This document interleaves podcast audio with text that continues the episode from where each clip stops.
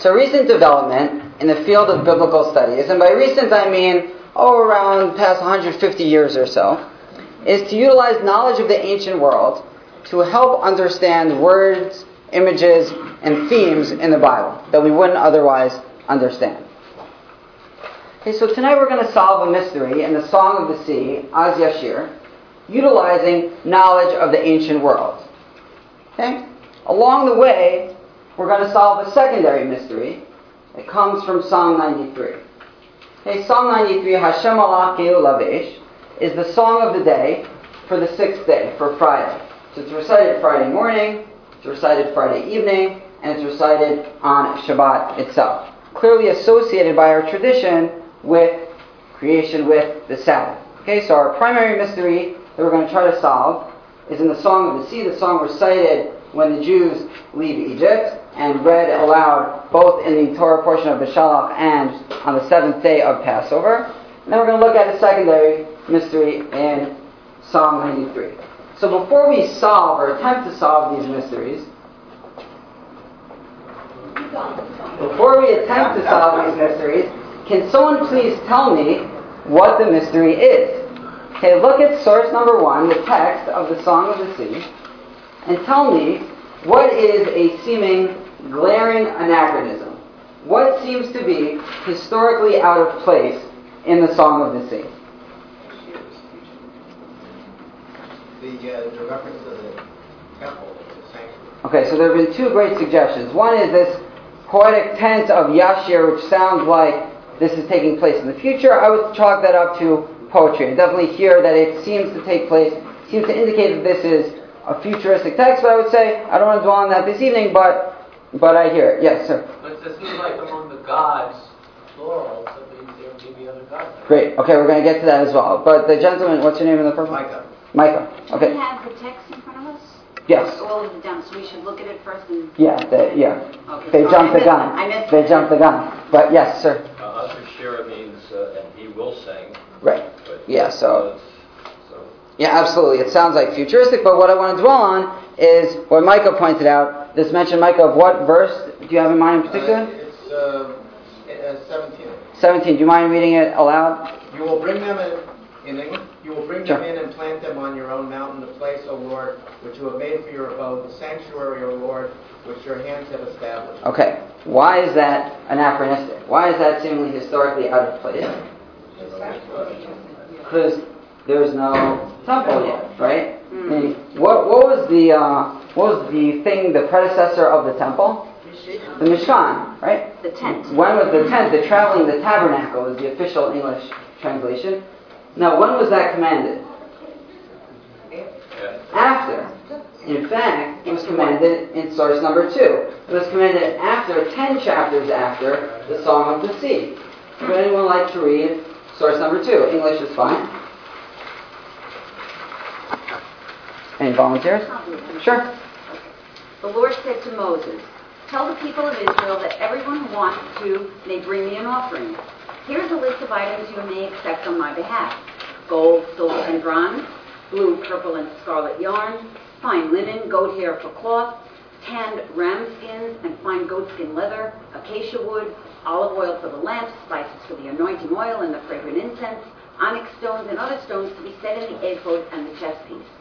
I want the people of Israel to build me a sacred residence where I can live among them. Here we have the commandment to build a Mishkan, ten chapters later. So, mystery number one, our primary mystery this evening is how do the Jews have the idea that they're to build a temple for God, or that God is to have a temple, if the commandment to build said temple only appears ten chapters later? Sir. Yes, but don't we have a, a, a deeper problem in that uh, why would they have all of these items with them when they left Egypt if there was no notion at that point of building some kind of a sanctuary? So, fair question. I would say we're definitely told in the text that they ask for different utensils. They quote unquote borrow, separate uh, discussion unto itself, but they definitely borrow materials that seemingly constitute the raw materials of the Mishkan. But I, what what I want to concentrate here on is this seeming intuition that this is going to happen, that this temple is to be built. Okay? Now let's look at our secondary mystery in Hashem Malach, Psalm 93. That is source number three. Would anyone like to read? Any volunteers? Yes, Joe. The Lord reigns, he is robed in glory. The Lord is robed, girded with strength. The world is firmly established, it cannot be moved. Your throne stands firm as of old, you are eternal. Rivers lift up, Lord, rivers lift up their voice, rivers lift up their crashing waves. Mightier than the noise of many waters, than the mighty waves of the sea is the Lord on high. Your testimonies are very sure. Holiness adorns your house, Lord, forevermore. Excellent, John. Who are the two entities in this psalm? It's a very short psalm. There seem to be two actors or entities here. What are they? There's the main character, and then there's this other thing. Who's the main focus of this song? Lord God. In glory. What other entity is mentioned? The world. Water. Okay, we have this rather odd mention of water. Rivers lift up, Lord, rivers lift up their voice, rivers lift up their crashing waves. Mightier than the noise of many waters, than the mighty waves of the sea is the Lord on high. Then we're back to talking about God's house. Okay, so this song, which seemingly has two main actors, God and the sea, actually reminds us of another biblical song, namely the Song of the Sea. Let's look at the handy dandy chart you have, source number four. If we look on the right hand side, we have Az Yashir, the left hand side, Hashem Malach, Psalm 93. In both songs, we have mention of the glory of God. Ga'o Ga'ah. In Az Yashir, and the phrase, the word Geut, from the same source, the same root, glory is mentioned in Hashem Malach, the glory of God. Next down, in both songs, something of God is established. Mikdash Hashem Konu Yadecha, the verse, verse 17 that we've already mentioned, refers to God's Mikdash as being established. And in Hashem Malach, we are told, Af Tikon Tevel Bal Timot, the world is firmly established, same Hebrew root, and Nachon Kisacha Me'az, the same shorish, the same root there, referring to God's throne as being established. Parallel number three, in both songs we have mention not just of water, but Mayim Adirim. The exact same phrase, strong water, is mentioned in both songs. And now finally, we have this mention in verse 13 in the Song of the Sea. Nachita b'chastacha amzuga alta, nehata bezcha al nevei kadshecha. It's mentioned of nevei kadshecha, God's holy abode.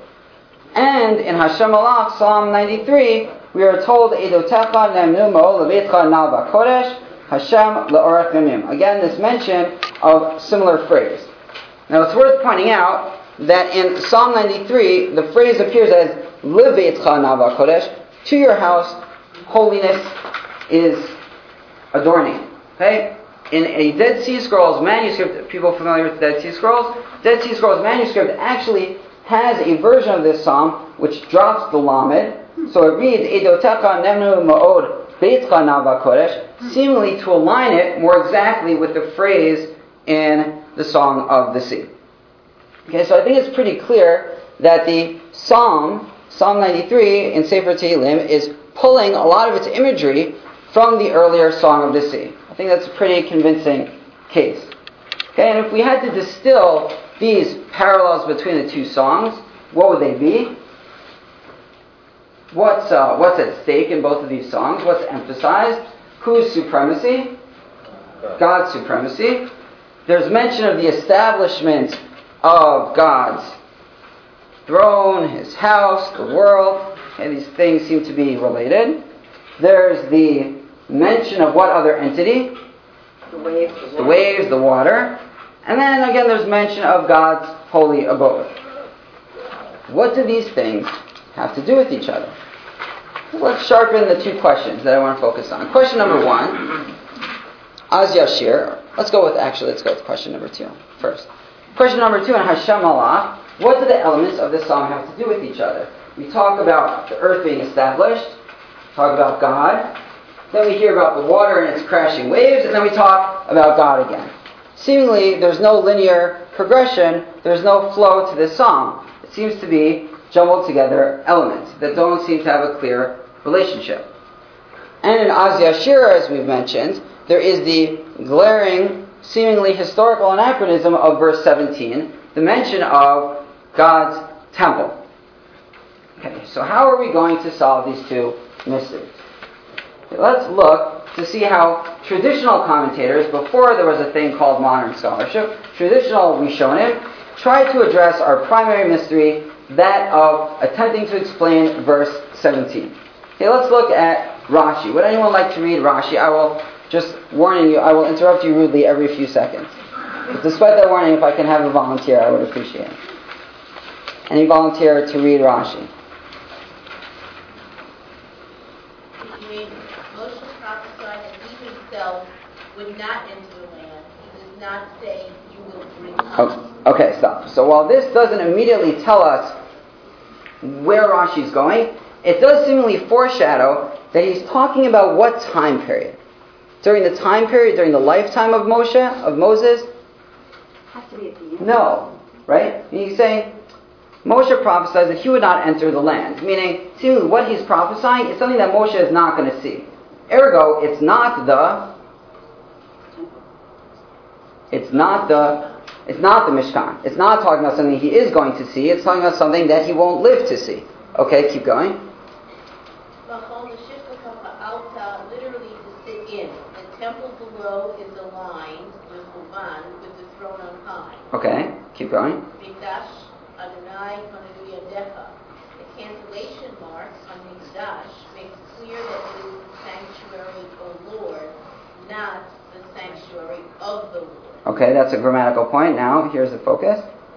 Love is the sanctuary, for the whole world was made with a single hand. My own hand found in the earth. But the sanctuary is made with both hands. And will, when will the sanctuary, sanctuary be made with God's two hands? When, quote, the Lord will reign forever and ever.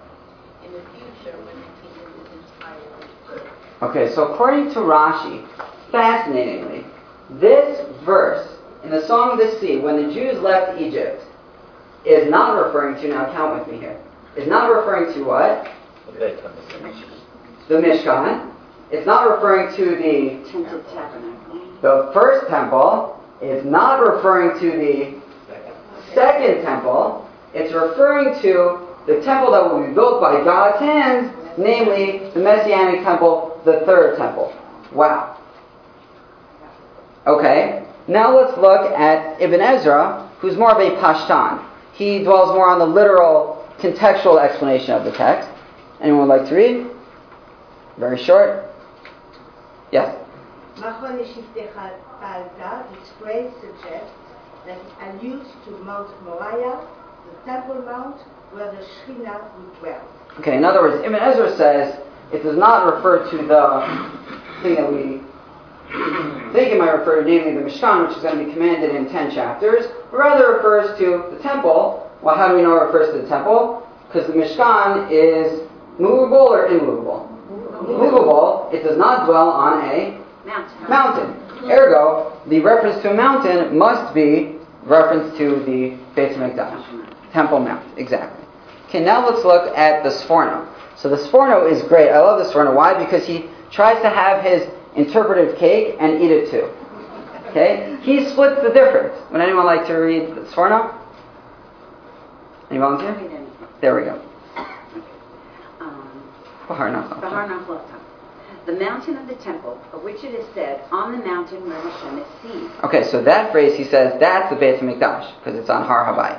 Mikdash Adonai Kom Yadecha, which your hands established. As it says, let them make me a sanctuary according to all that I show you. In other words, the commandment, 10 chapters after the Song of the Sea, to build a Mishkan. So he splits it and says half the verse is referring to the temple and half is referring to the tabernacle. Guess figuring he has a 50 50 chance of being right.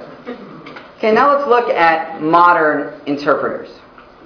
Okay, Umberto Cassuto, an Italian Bible scholar, a personal. Yes, Can I just ask a question? anything. Um, because you're, you're leading us here, and this is so so fascinating. But are you gonna? Are we, are we supposed to be thinking does it matter if there is some sort of poetic distance or difference, or if there's no, uh, what does Rashi famously say, Eina varba atziva Torah, there is no chronological forward and backwards. It's allowed, the Torah is allowed to say things in the, in the future that really have happened in the past and vice versa.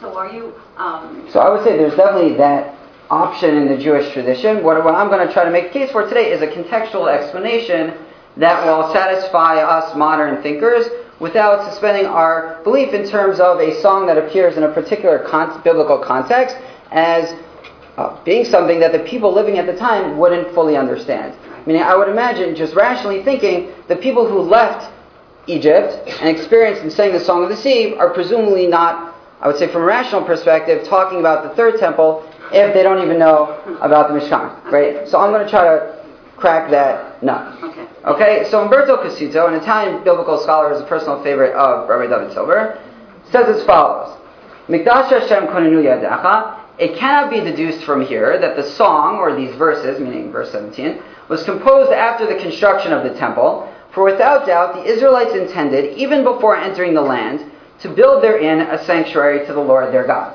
So in other words, if someone tells you something cannot be deduced from here, it means that they're responding to people who said, Can. it can be deduced from here that this verse was stuck in, or the whole song even, was stuck in by a later editor. Roberto Cassuto was someone who went toe to toe with the Bible critics. And they're saying, ah, the Bible critics, the redactor, the, the biblical authors rather, they, they had a slip of the pen. They gave away the fact that they're writing at a later time, not the context of Yetziat Mitzrayim of the Exodus, but they're writing at a time when the temple existed, and so they retrojected that back into the text. Okay, he's responding to them and saying, no, this is not the case. Why? Well, let's look at our next source. Professor Nachum Sarna writes as follows. For Har Nachlatzcha, Hebrew Har Nachlatzcha is a unique phrase in the Bible. It occurs in Ugaritic literature in relation to the sacred mountain Saphon, on which stood the sanctuary of the Canaanite deity Baal. Here, this standard religious phrase, prevalent in the ancient Near East, is employed by the poet in monotheized form, totally emptied of its pagan content. In plain English, does anyone understand what he just said? What did he say, yeah? I, think what he's saying is that the, the, uh, the, this phrase is borrowed from ancient Near East um, literature, but it's de-paganized. Exactly. Now used, uh, used in a spiritual way that would be, uh, resonate with Judaism. Perfect. In other words, it's taking conventions and even phrases of pagan creation myths, and it's stripping them of their pagan content and form, and doing, giving us a monotheized version of it. Okay, in other words, it's responding to and being contra the theology of Israel's ancient pagan neighbors. Okay, so let's examine what these pagan stories were. Let's have a crash course in the creation myths of ancient Israel's neighbors. Ready? Okay, let's look at the Baal epic. Source number six. The Baal epic is a cycle of stories about the Canaanite god Baal, also known as Hadad, the god of rain, storm, and fertility. By the way, have we, uh, as good biblical readers, ever heard of this god Baal? All the time. He of the infamous Elijah versus the 450 prophets. Okay, these stories are written in Ugaritic. Ugarit had close connections to the Hittite, i.e., the Chiti Empire, and was at its height from around 1450 BC until 1200 BC. Okay, now we're going to read inside. This is very exciting. We're going to read inside the Baal epic in its original English. Okay, so you have to have in mind here. I'm going to try. Has anyone here either read Thor comic books or seen Thor or Avengers movies? Okay, some of you. Okay, so this is for those of you. This will sound. No one wants to admit it. You've all seen it, and if not, you're going to go on Netflix tonight and watch it. This sounds like ancient, like Thor. Okay, it's going to sound like ancient pagan gods having war with each other. Okay, someone like to read this. Nissan, do you mind? Now mighty Baal, son of Dagon, desired the kingship of the gods. Okay, so what's at issue here? Supremacy among the gods. Okay. She contended with Prince Yam Nahar. Okay, so he's going to fight this guy whose name is Yam Nahar, the water guy, right? The water god, whose name, by the way, is this dual name. Yam, of course, being what's mentioned in, throughout Az Yashir, and Nahar being what's mentioned throughout Psalm 93. Okay, keep going. The son of El. Mhm. No, no interjection. They'll come, don't worry. But kindly El, father Shunem, hmm decided the case in favor of his son. He gave the kingship to Prince Yam. He gave the power to Judge Nahar. Fearsome Yam came to rule the guards with an iron fist and caused them to labor and toil under his reign. They cried unto their mother Asherah, Asherah, Lady of the Sea. Okay, so Asherah, again, another pagan goddess, goddess that we recognize from our Bible. So they, they, they are, the other gods are crying to their mother, Asherah, because Yam, Nahar, is being mean to them. That's what's going on here, okay? Keep going. Please. They convinced her to confront Yam to intercede in their behalf. Asherah went into the presence of Prince Yam. She came before Judge Nahar. She begged that he release his grip upon the gods, her sons. But mighty Yam declined her request. She offered favors to the tyrant, but powerful Nahar softened not his heart. Finally, kindly Asherah, who loves her children, offered herself to the god of the. She offered her own body to the Lord of rivers. Yam Nahar agreed to this, and Asherah returned to the source of the two rivers. Yam Nahar, yes, she went home to the court of El. She came before the divine council and spoke of her plan to the gods, her children. Baal was infuriated by her speech. He would not consent to surrendering great Asherah to the tyrant Yam Nahar. He swore to the gods that he would destroy Prince Yam. He would lay to rest the tyranny of Judge Nahar. Okay, so Baal is annoyed that Asherah had to offer herself to the evil Prince Yam Nahar. So he goes off to battle Yam Nahar. Now let's skip to chapter 3, where we're going to have this, this Kotar Uphesis, who I think of as the quote-unquote hype man of Baal. He's the guy who gets Baal all excited to wage war, and he's giving him a speech to get him ready to go. He says, Did I not tell you, O Prince Baal, nor declare, O rider of clouds, Lo your enemies, O Baal, lo your enemies will you smite. Wait a second. What does this sound like? Az Yashir, but, but get more specific. Lo your enemies, O Baal, lo your enemies will you smite. Sounds like what kind of poetic device? It's parallelism. Parallelism, particularly what scholars call staircase parallelism, meaning A, B, A, C. Okay, the first element and the third element are the same, right? Lo your enemies, O Baal, lo your enemies will you smite. Okay, do we have an example or four of these in the Song of the Sea? Turn all the way back. Source one. Can anyone think of an example? They might or might not be underlined. So we have Okay. Mich kamocha be'elim Hashem, Michamocha nedar v'kodesh, lo your enemies about lo your enemies will you smite. What else? Verse 6, Yerimcha Shem Right. Then we have Mincha Hashem Tiratzo Yev. Also we have Hashem Ish Melchama Hashem Shemo. Right, the same poetic construction. And there's one more. Ad Yavor Amcha Hashem, Ad Yavor Amzu Kanita. Right, so in all of these phrases, for example, verse 3, God is a man of war, God, man of war, I'm sorry, verse 3, the Lord is a man of war, the Lord is his name. So the repetition of Lord. Then in verse 6, your right hand, O Lord, glorious in power, your right hand, O Lord, shatters the enemy, and so on and so on. Okay, so we have the repetition of the first and third elements. Okay? Now, what's interesting is this poetic phenomenon of staircase parallelism actually helps us understand the most famous verse in the entire Jewish tradition. What do I mean? If I was to wake you up in the middle of the night, midnight, 3 a.m., and say, Wake up. What is the most famous verse in all of Judaism? Shema. Israel. See, I don't even need to wake you up. So, how is that staircase parallelism? Shema Yisrael, Hashem Elokeinu, Hashem Echad. Okay, now that verse has vexed translators forever and a half. Why? How do you translate that verse? Hashem our God, Hashem one. Is one, right? So that's the conventional explanation. However, where we say Hashem, okay, Hashem is our God, Hashem is one. It, but there's no, meaning the Hashem Elokeinu, Hashem Echad, it only works if you say Hashem is our God. But that construction of Hashem Elokeinu, meaning Hashem is our God, never appears in the Bible. You have to stick in that is there that doesn't seemingly belong there. Okay? It's a little messy. You break your teeth on it. But how do you not break your teeth on it? And this, the credit goes to a former roommate of mine in the Upper West Side, Judah Kraut, who is in doctoral program at the University of Pennsylvania. He noted that A, this is an example of staircase parallelism, and B, how do you read staircase parallelism? Let's look at our example.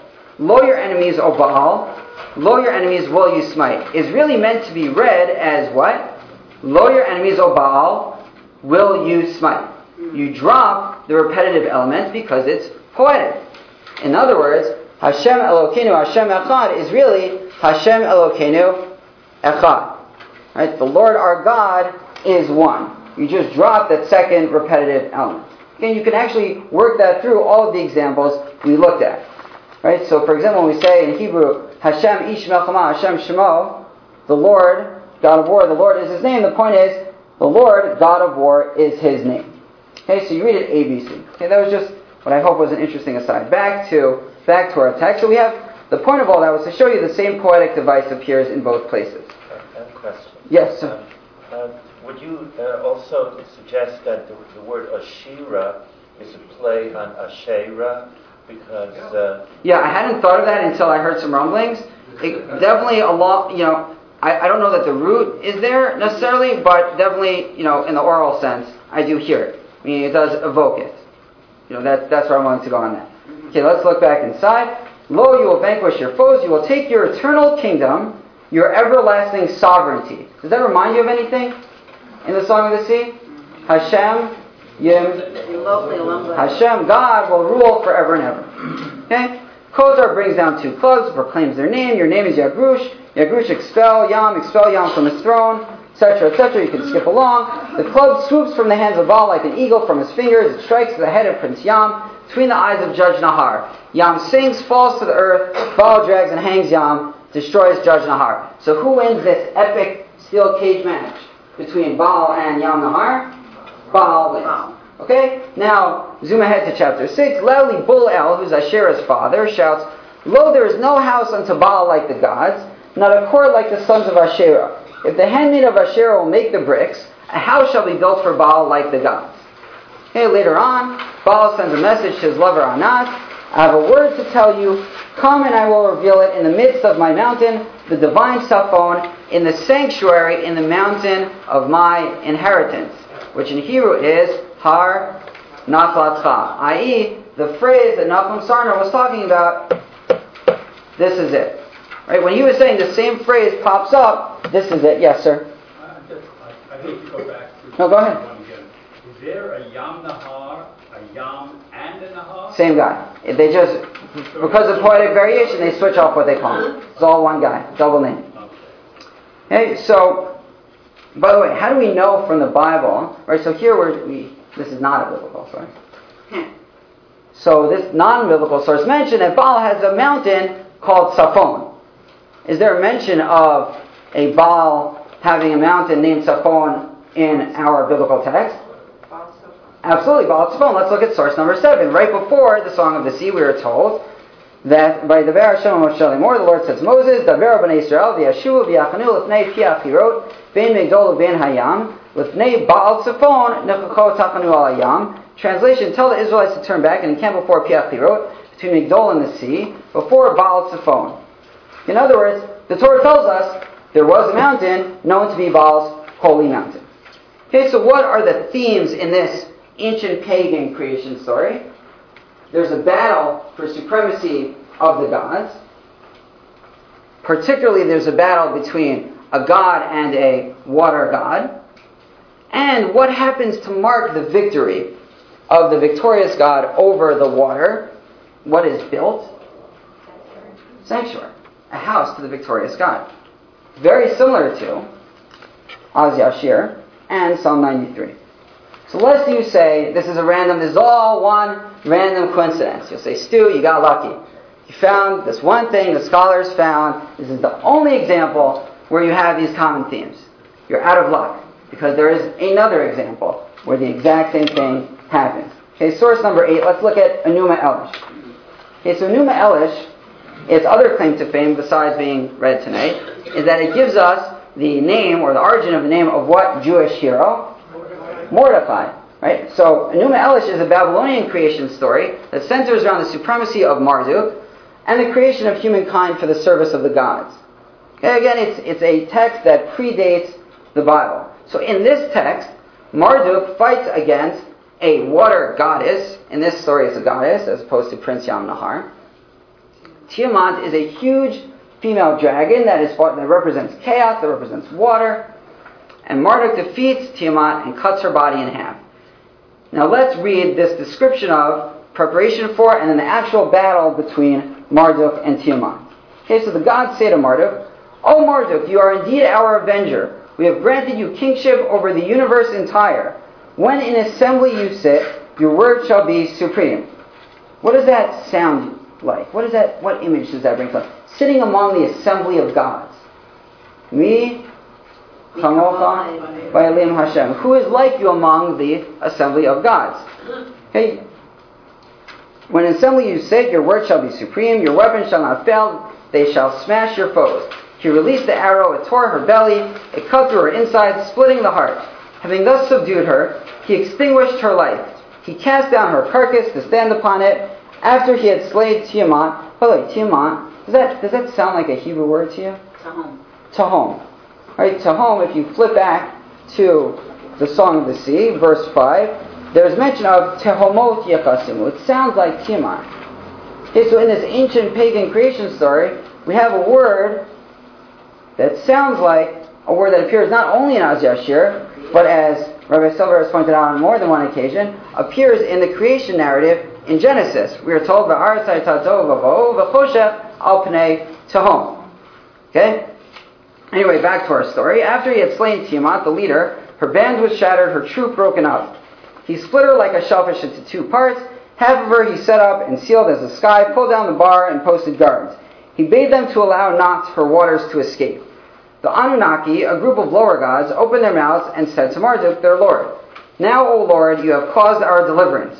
What shall be our homage to you? Let us build a shrine, whose name shall be called Lo, a chamber for our nightly rest.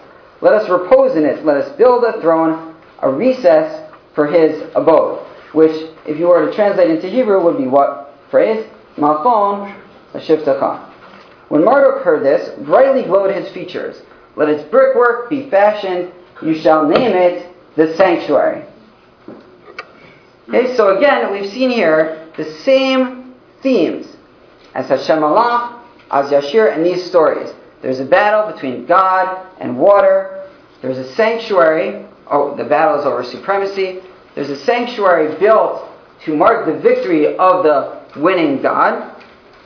And there's not only the same poetic device of staircase parallelism used in all these stories, there's all, or in some of these stories, there's also the same phraseology. These phrases, same phrases are popping up.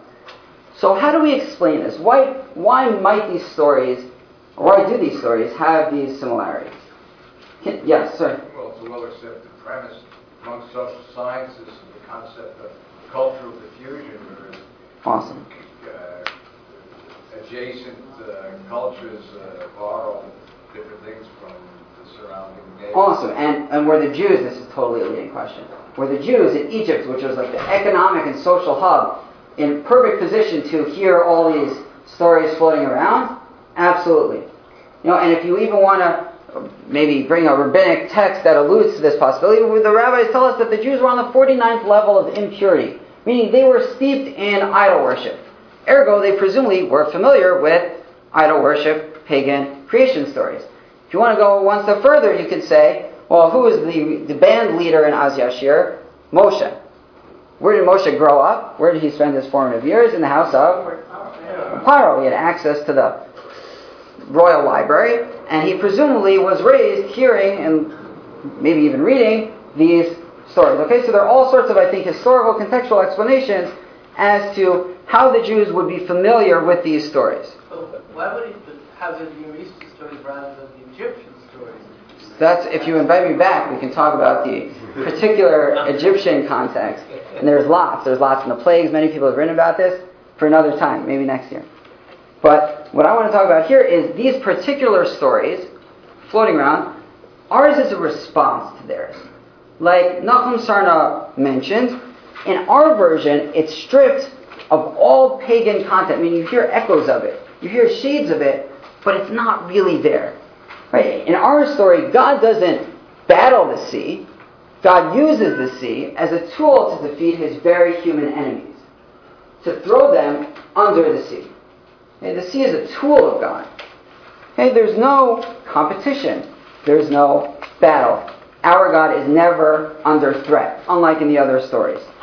Similarly, in Psalm 93, now we can figure out what those elements have to do with each other. There is the presence of water. First, we're told God created the world as firm. Then there's this mention of water roaring. But then we're, we reaffirm God's rulership being firm. In other words, the water poses no threat at all in Psalm 93. It's mentioned, but unlike in these pagan stories, it never actually rises up to threaten God. It just makes a lot of inconsequential noise. Okay, so let's contrast our text theology with that of the pagan stories, source number 9. Anyone like to read?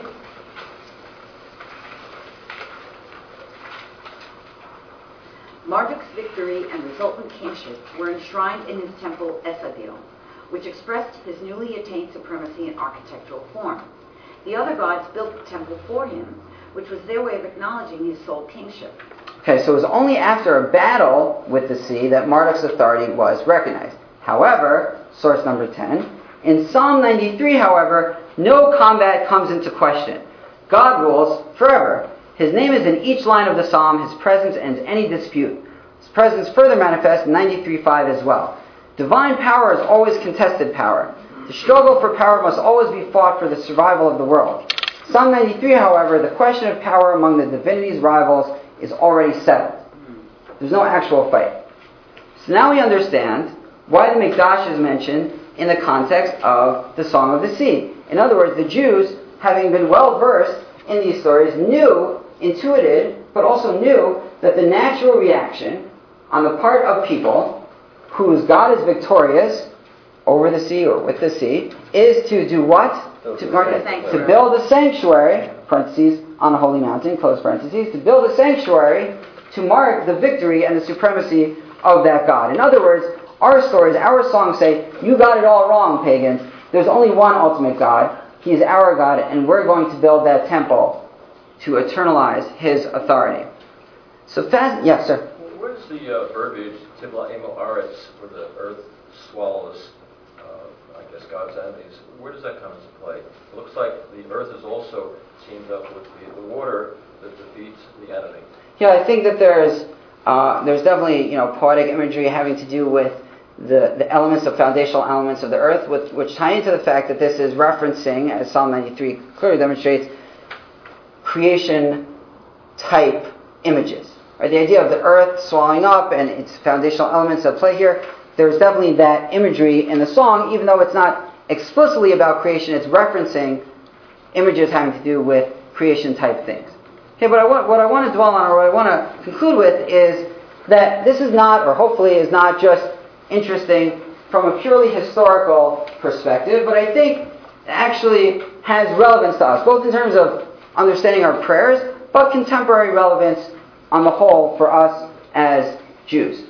So, who builds the house of the victorious gods in the ancient pagan creation myths? The other gods. The other gods build the house to mark the victory of their chief god. Who is elevated to that role in the Song of the Sea? People. Human beings are the ones who end up building the temple. In other words, we are given that privilege by God that is granted in those other cultures only to other gods and goddesses. We are elevated to, in a certain sense, being in a divine role. This is actually reaffirmed in another way that our creation story is different than that of the pagans, let's look at the next source. What caused the battle between. Yeah, I'm sorry. What do you see in the Song of the Sea that people are building God's temple? So you don't see it, but you The see. You see you see the opposite. They intuit that it's going to happen, but what ends up happening is God commands them to build it. That's what. Right. Thank you for Right. sharpening. Yes, correct. I- Perhaps I can interject at this time. Uh, You're channeling Chazal very much so. Medrash Rabbah, Shmot Rabbah, on this very Shira, has many thoughts on Oz Yoshir. And the very first one actually cites Psalm 93 and compares the two psukim. And Chazal say that the meaning of the Chokas Acha Me Oz Me Olam Ata is the following. Me Olam Ata, You've always been the king. But who made you into an emperor? You see, there's a difference between a king and an emperor. When a king goes into battle with his troops and is victorious, he stands to review them. However, an emperor, as the Medrash calls him in Augustus, gets to sit. May Olam Ata, says Shmot Rabbah, you've always been the king, but who made you into an emperor? Nahom Acha, who allows you, who prepared your throne to be able to sit? May Oz.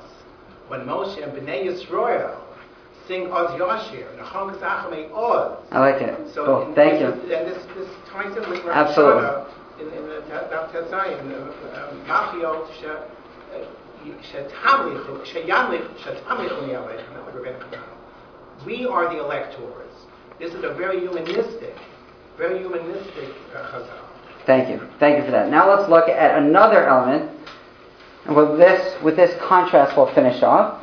Let's look at what caused the battle between Tiamat and Marduk in Enuma Elish. Tiamat, who once protected the younger generations of gods, has her peace disturbed by their clamor. Now, remember, this is the creation story, okay? Consequently, she hatches a plot to wipe out the troublemakers. Why? Because they were disturbing her what? Her peace, her sleep, her rest. Maneuver she organizes with other divine or numinous helpers, especially her lover, Kingu. Though one may dispute the legitimacy of an annihilation based on the mere disturbance of peace, ancient Near Eastern cultures deemed divine rest the highest good. This conceptual context provides essential for a proper theological assessment of God's magnanimous rest in the Genesis accounting of creation.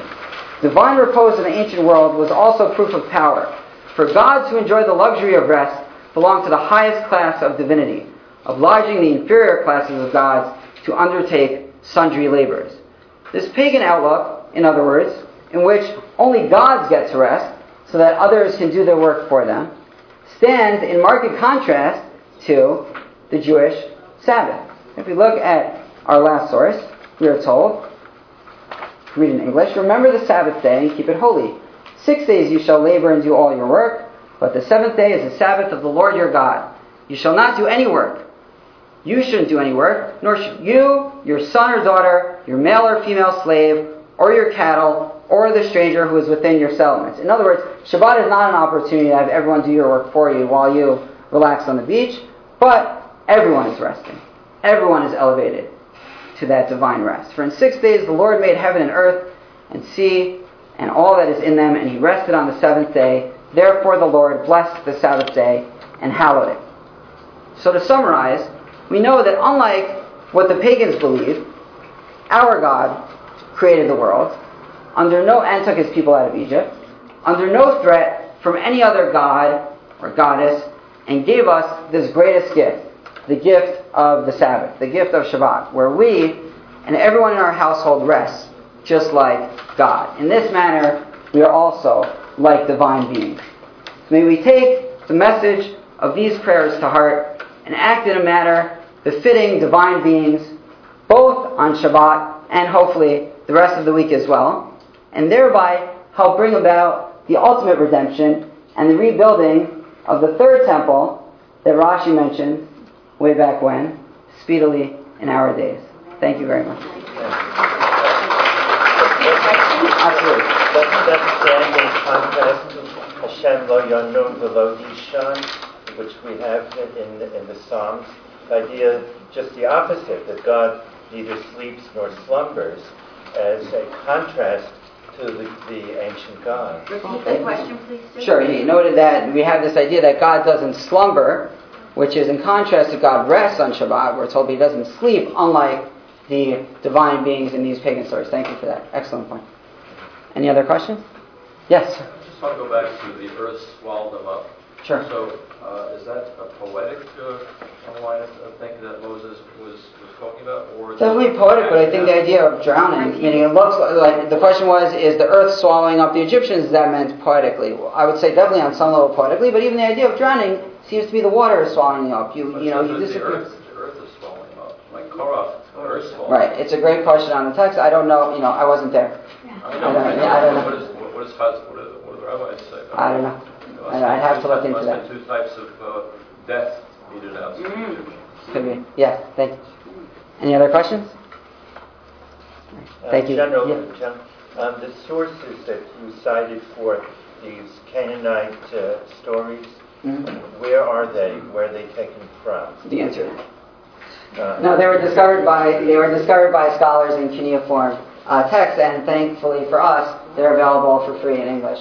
Um, but they were discovered in the past 150 years or so, and scholars, upon translating them, said, "Hey, wait a second.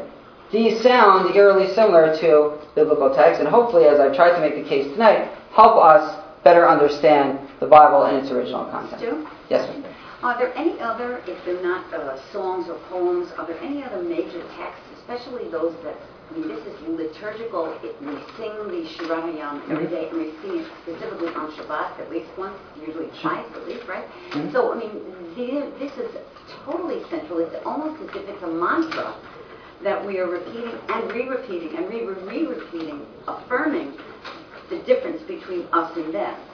Okay, between our God, capital G, Sure. and the little gods. And it's it's like a redoing, isn't it, of the whole uh, Egyptian experience? Because didn't Pharaoh say, "I don't know your God"? Who is this God? I don't Oh. know him. So is it like is that part of our announcement to both ourselves and to everybody else?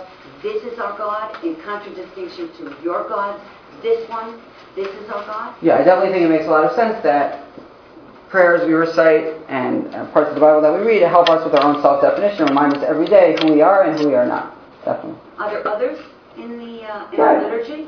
Mean, there are that- plenty of, you know, Nachum Sarna has written extensively. I highly recommend all of his, of his books. He has a particular book on Psalms, I think it's actually called On Psalms, that he does this with many different uh, chapters of the book of Psalms where he shows how they're playing with, uh, you know, pagan convention and undermining it and subverting that theology.